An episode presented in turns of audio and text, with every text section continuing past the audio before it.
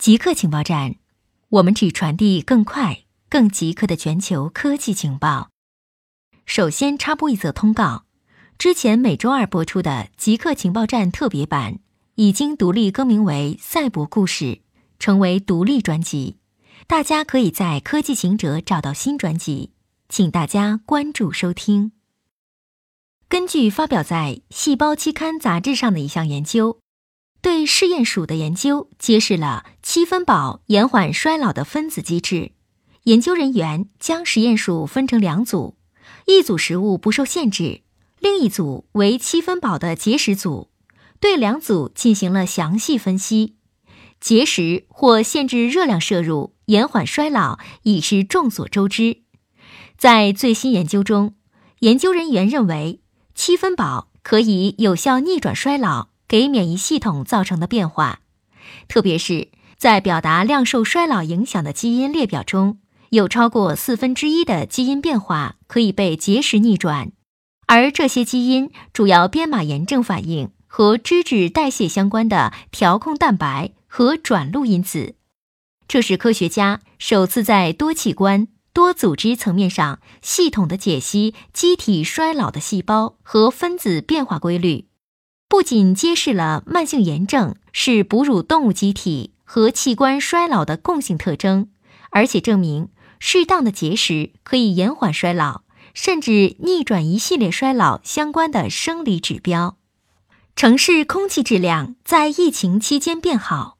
由于新冠病毒疫情导致经济活动停摆，中国的空气质量大幅改善，工厂关闭，煤炭消费陷入停滞。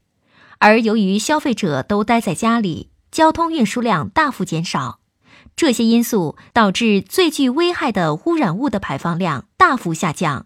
摩根士丹利发现，春节过后，在分别位于中国东部、南部和西部的上海、广州和成都三市，一些最危险的污染物的含量较正常季节性水平下降百分之三十。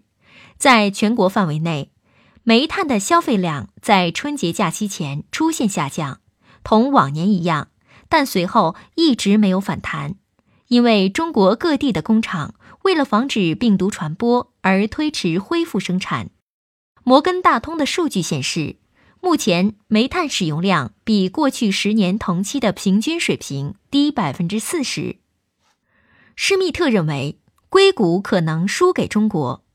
前谷歌执行主席施密特在《纽约时报》发表评论，认为硅谷可能会输给中国。施密特称，美国公司和大学的创新是地球上独一无二的，但是近年来，美国人，包括硅谷领导者在内，为了确保美国在新技术方面的全球领导地位，而对私营部门注入了过多的信心。他认为。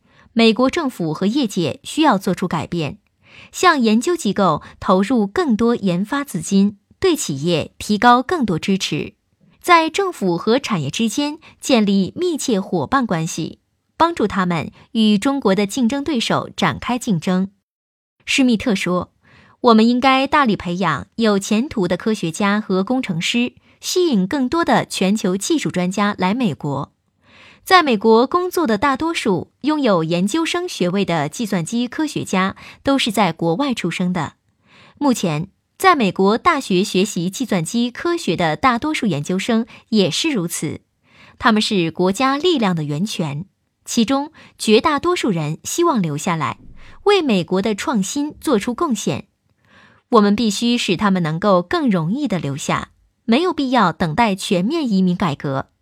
我们现在就可以改变高技能人才的移民程序，以减少官僚主义、积压和不确定性。